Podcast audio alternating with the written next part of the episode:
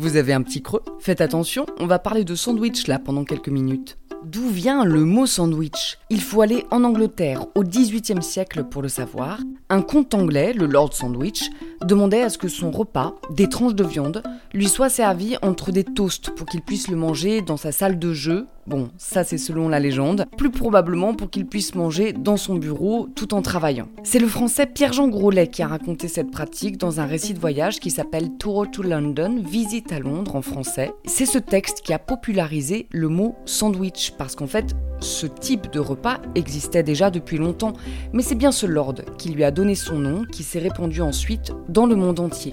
Et le Lord Sandwich n'a pas donné son nom que à un type de repas, mais aussi à des îles. Les îles Sandwich et les îles Sandwich du Sud, ce qui est très dur à dire vite. Les îles Sandwich du Sud, les îles Sandwich du Sud, les îles Sandwich du Sud, enfin bon bref.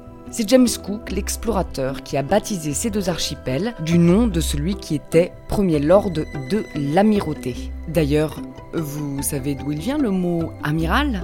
Il vient de l'arabe, qui veut dire « grand roi ». On l'a en français depuis le XIIe siècle. Au début, amiral en français, en ancien français, ça voulait dire « émir chez les Sarrasins ». Et puis, ce mot a fini par désigner le commandant de la flotte.